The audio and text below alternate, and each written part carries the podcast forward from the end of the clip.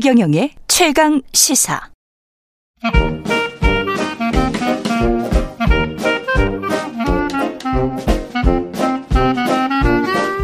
네, 최경영의 최강 시사 월요일은 경제합시다 코너가 있는 날입니다. 서강대학교 경제대학원의 김영익 교수 나와 계십니다. 안녕하십니까? 예, 안녕하십니까? 예, 중국 경제 성장률부터 짚어봐야 되겠습니다. 어제 뉴스가 나와서 경제 성장률 목표치가 5% 안팎.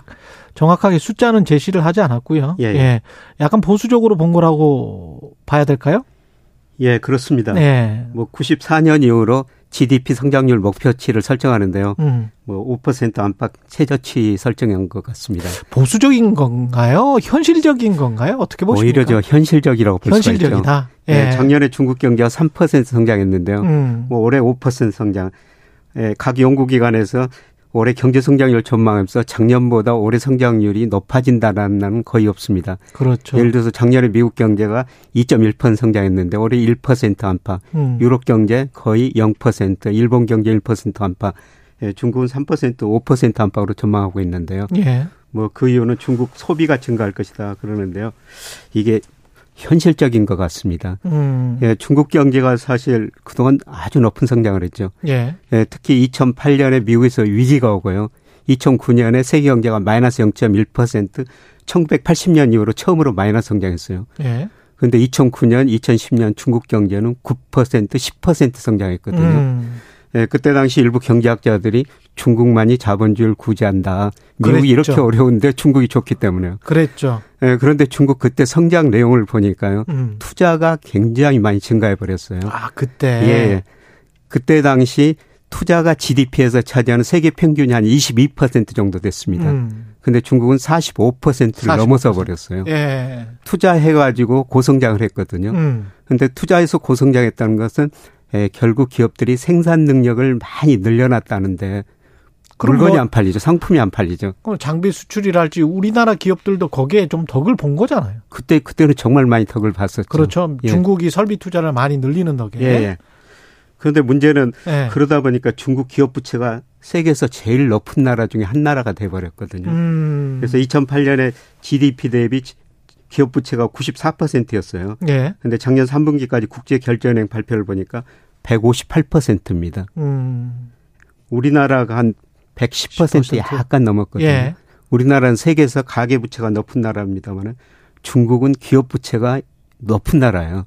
기업 그래서- 부채 그다음에 지방 정부 부채가 또 심각하죠. 예. 지방 정부 부채도 많이 늘어났고요.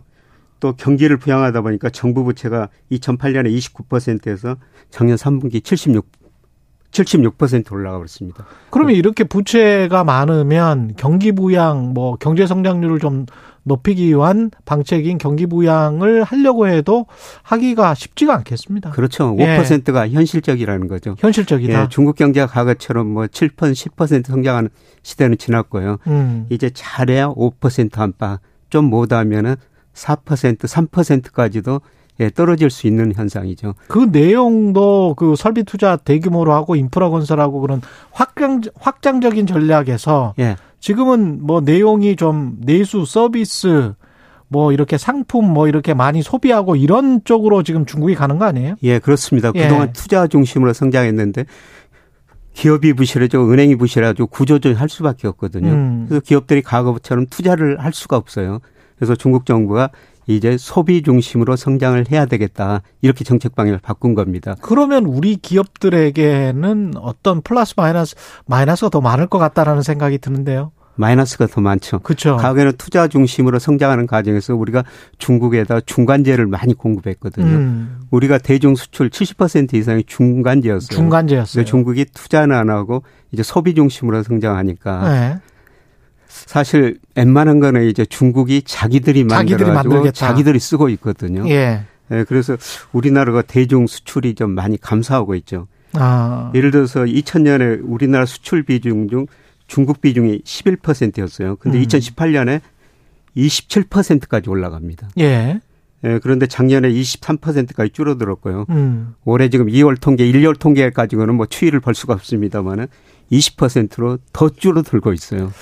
그러면 이제 중국의 고속 성장으로부터도 우리가 큰 수혜는 못 볼 것 같다. 예. 미국이 그나마 그러면 전 세계 GDP 한 20, 한 5% 정도 되잖아요. 예, 예. 그럼 미국은 어떻습니까? 예? 미국으로 작년에 수출이 잘 됐었죠. 예. 예, 전체 수출이 작년 한 6% 증가했는데요. 음. 미국으로 수출은 15%. 그래서 미국 비중이 작년에 16%까지 올라가 버렸어요. 예. 그 미국 경제가 좋아가지고 작년에 미국으로 수출을 많이 했는데요. 예, 그런데 올해는 미국으로 수출도 좀 힘들어질 것 같습니다. 올해는 미국도 예. 최근에 그 블룸버그 컨센서스를 보니까요. 1분기까지는 미국 경제가 그나마 성장하는데 2분기에 전기비 연율로 마이너스 0.4%, 음. 3분기 0.1% 마이너스 성장한다는 겁니다. 아니 근데 미국은 그렇게 해가지고 1점 몇 퍼센트 지금 예상대로 그렇게 갈 수 있을까 모르겠습니다. IMF 예측치대로. IMF가 1.2%인데요. 예. 블룸버그 컨센서스 그거는 보다가 최근 상황을 반영한 거거든요. 음, 그렇군요. 3월 컨센서스를 보니까 올해 0.7%예요. 미국도 경기가 하락 또는 예. 침체 가능성이 높군요. 예. 예. 예, 미국 경제 성장이 왜 이렇게 낮아지냐? 그거는 소비 때문에 그럽니다. 음. 예, 중국은 GDP 중에서 투자가 제일 높은 나라고요. 그렇죠. 미국은 소비가 높은 나라예요. 음. 미국 GDP에서 소비가 차지하는 비율이 무려 71%입니다. 그렇죠. 예, 그런데 예, 작년에 우리도 그렇지만은 물가는 올랐는데 임금은 그만큼 덜 오르다 보니까 실질 소득이 감소했고요. 음. 예, 그다음에 미국 가계 저축률이 작년에 3.7%로 2007년 이후 가장 낮습니다. 가장 예, 낮습니까? 미국 사람들이 예. 그동안 모아놓은 돈 다 써버렸다는 다. 썼네. 예. 예, 그리고 주가 떨어졌죠. 요새 음. 우리처럼 미국도 집값 떨어지고 있어요. 그렇습니다.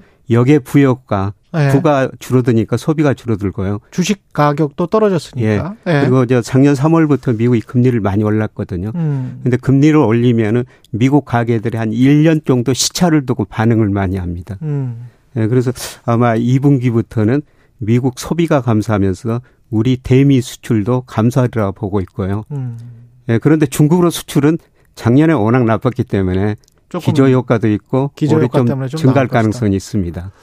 그나마 근데 이제 중국 미국에 의존하는 게 그 중국 쪽으로 미국 쪽으로 수출하는 게 그렇게 좀 낮아진다면 안에서 우리가 세수 자체도 지금 엄청나게 줄 수밖에 없겠다 그런 생각이 드는데 예. 1월에 당장 세수가 한 7조 원 정도 줄었더라고요.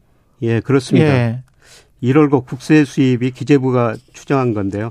42조 9천억으로 뭐 작년 1월보다 6조 8천억 줄어들었어요. 음. 뭐 일시적인 세수 뭐 이연 이런 거 고려하면은 에, 실제 세수 감소는 1조 5천억이라고 그러는데요. 예. 6조 8천억 감소한 거는 뭐 사실이죠. 예, 그런데 어디서 세수가 감소했느냐 보니까 주세만 작년보다 1월에 증가했고요. 나머지 많이 증가한 게 하나도 없습니다. 예. 주세만 한 천억 원 증가했고 나머지는 전부 저도 지금 보고 있는데 다 마이너스네요. 예. 뭐 법인세 뭐, 뭐 주식시장이 안 좋으니까 거래세도 53%나 줄어들었고요. 예. 네, 모든 부분에서 지금 세금이 줄어들었고 그만큼 경기가 안안 좋다는 좋다. 겁니다. 예. 근데 앞으로도 그럴 가능성에 관해서는 어떻게 보십니까? 앞으로의 경기 둔화 가능성. 앞으로도 세수가 더 줄어들 것 같습니다. 그래요? 더 줄어들 네. 것 같다. 예, 올그 1월 뭐 산업 활동 동향, 2월 그 기업 경기 실사 지수 보면요, 지금 경기 상태가 98년 애한위기 후 제조 경기가 최악이거든요. 예. 반도체를 비롯해서 재고율이요. 음. 기업들이 물건 파는 거 출하에 비해서 재고가 98년 이후 치- 최고치입니다. 음. 예, 그리고 요새 기업 경기 실사지수 한국은행 BSI 이런 거 발표하는데요. 대기업이 중소기업보다 더 나쁘다고 대답합니다. 수출 기업이 내수 기업보다 더 나쁘다고 대답해요. 이거는 그런 경우가 98년 진짜? 외환위기 후 처음입니다. 98년 외환위기 이후 처음이다. 예, 예. 그만큼 지금 제조업 경기가 안 좋으니까요. 예, 그래서 기업들이 지금 생산을 많이 줄이고 가동률을 낮추고 이런 식으로 대응하고 있는 것입니다. 이게 참 경기 부양을 근데 할 수 있는 상황인지 우리도 중국처럼 사실 빚이 굉장히 많지 않습니까? 예. 예. 우리도 가계 부채가 GDP 대 작년 3분기 105%로 세계에서 가장 높은 수준이고요. 예. 예, 기업 부채도 119%로 외환위기 전보다 GDP 대비 높은 수준입니다. 음. 그래서 가계 기업 부채가 상당히 높은 수준이죠. 예. 그래서 이번 정부 정책 방향이 예, 저성장 극복과 성장 복지 순환 이거거든요. 음. 예. 그러니까 저성장 극복이라는 것은 무슨 의미냐면은 우리나라 역대 대통령 재직 기간 연평균 경제 성장률을 구해 보면은 대통령이 바뀔 때마다 계단식으로 떨어졌어요. 맞습니다. 예, 지난 예. 정부 2.3%였거든요. 예. 이거를 한번 올라서 보자. 음. 예. 그래서 민간 중심의 역동 경제 이거를 제일 목표로 내세우고 있거든요. 예. 예, 그런데 가계 부채, 기업 부채가 많으니까 음. 기업 가계가 소비 많이 투자 많이 할 수가 없다는 거죠. 음. 그런데 결국 정부가 쓸 수밖에 없어요. 정부가 쓸 예, 수밖에 없다. 예, 작년 4분기, 3분기에 우리 저 정부 부채가 GDP 대 44%, 세계 평균이 83%입니다. 어. 우리가 정부 부채는 세계에서 가장 낮은 나라 중에 한 나라예요. 그렇죠. 예. 그런데도 불구하고 계속 이제 정부에서는 앓는 소리를 하잖아요. 예. 예. 재정 수지 적자가 우려된다. 뭐 이런 이야기. 예. 예. 그래서 전체 부채는요. 예. 가계, 기업, 정부 이게 세계 따지면 우리가 세계 평균보다 낮습니다. 그렇죠. 그만큼 정부 부채가 낮다는 낮기 거죠. 때문에 그래서 정부가 저는 쓸 수밖에 없는 상황이라고 보고 있고요. 지금은 정부가 써야 된다. 예. 예. 그래서 아마 뭐 추경 예산 지금 말도 안 되는 소리라고 그러겠지만 1분기, 2분기 경제 성장률 굉장히 어려울 거거든요. 그런 추경 이야기가 나오겠죠. 예. 예. 아마 하반기 말부터 추경 얘기가 나오고요. 뭐 3분기에는 추경을 저는 편성할 거로 보고 있는데요. 좀 지켜봐야 될 것 같습니다. 예, 정부는 추경 뭐 긴축 재정 이야기 계속 안정 재정 이야기를 해 왔습니다만은 뭐 경제 상황에 따라서 이게 바뀌어야지 너무 거기에 몰입되는 거는 또 아니지 않습니까? 그렇죠. 지금 예. 뭐 우리 정부가 쓸 수밖에 없는 이런 상황이라는 겁니다. 음. 네, 한국, 경제주의 부채 보니까요. 예, 한국은행이 뭔가 뭐 일시 차입을 한다거나 채권 발행을 한다거나 이럴 수도 있습니까? 예. 뭐 지금 세수는 줄어들고 쓸 수밖에 없으니까 예, 아마 일시 한국에서 차입할 겁니다. 그런데. 그거로 구조적인 문제를 해결할 수 없으니까 음. 예, 결국 그 국채를 발행할 수밖에 없는 상황이다. 이제 국채 발행하면은 예, 금리가 오를 것 아니냐. 그렇죠, 그렇죠. 예, 그런데 최근 뭐 우리나라 상황 보니까요. 우리 저 중소기업들은 굉장히 어렵지만은 우리 기업들이 가지고 있는 현금성 자산이 작년 9월 기준으로 940조 원이나 돼요. 음. 대기업들이 엄청 돈을 많이 가지고 있거든요. 예, 그 대기업들이 갈수록 은행 돈을 덜 쓸 겁니다. 그래서 정부가 국채 발행하면은 대기업들이 돈을 안 빌렸으니까 음. 그 돈을 은행이 채권을 살 수밖에 없어요. 근데 인플레이션 상황만 아니라면 과거 같으면 경기 침체가 일어나고 인플레이션 상황만 아니라면 뭐 묵혀져 있는 그 무기명으로 돼 있는 그 자금들 있지 않습니까? 지하 자금들 예. 이런 것들이라도 빼내기 위해서 뭐 통한증권이라도 발행하자 이런 이야기가 나왔을 텐데 예. 지금 상황은 어떻게 보세요? 물가가 오늘 아침에 지금 2월께 방금 전에 발표됐거든요. 예. 예, 그런데 전년 동월 대비 1월이 5.2%인데 5.2였죠. 4.8%로 약간 예, 떨어졌군요. 약간 낮아졌어요. 예. 물론 그 공공요금 동결 때문에 그런 영향이 있는데요. 음. 예, 그런데 저는 소비가 많이 이축될 것이기 때문에 음. 아마 연 12월 가면은 소비자 물가가 2% 중반대로 떨어질 거라고 보고 올해 있습니다. 12월 말을 가면 예, 그렇게 되면은 뭐 재정 정책 뭐 좀 써도 괜찮다는 겁니다. 그리고 인플레이션 상황이 좀 꺾이고 나면 그 다음에는 재정 정책을 좀 써도 된다. 예. 예. 아까 저 김정희 위원장님께서도 말씀하셨습니다만은 예, 저성장의 특징이 차별화거든요. 그렇죠. 지금 차별화 지나치게 심화되고 있고요. 예. 이런 해소를 위해서는 정부의 역할이 커질 수밖에 없는 상황인 것 같습니다. 음, 재정 정책을 좀 쓸 수밖에 없다. 그렇게 될, 되기 위해서라도 인플레이션을 빨리 잡아야 예, 맞습니다. 된다.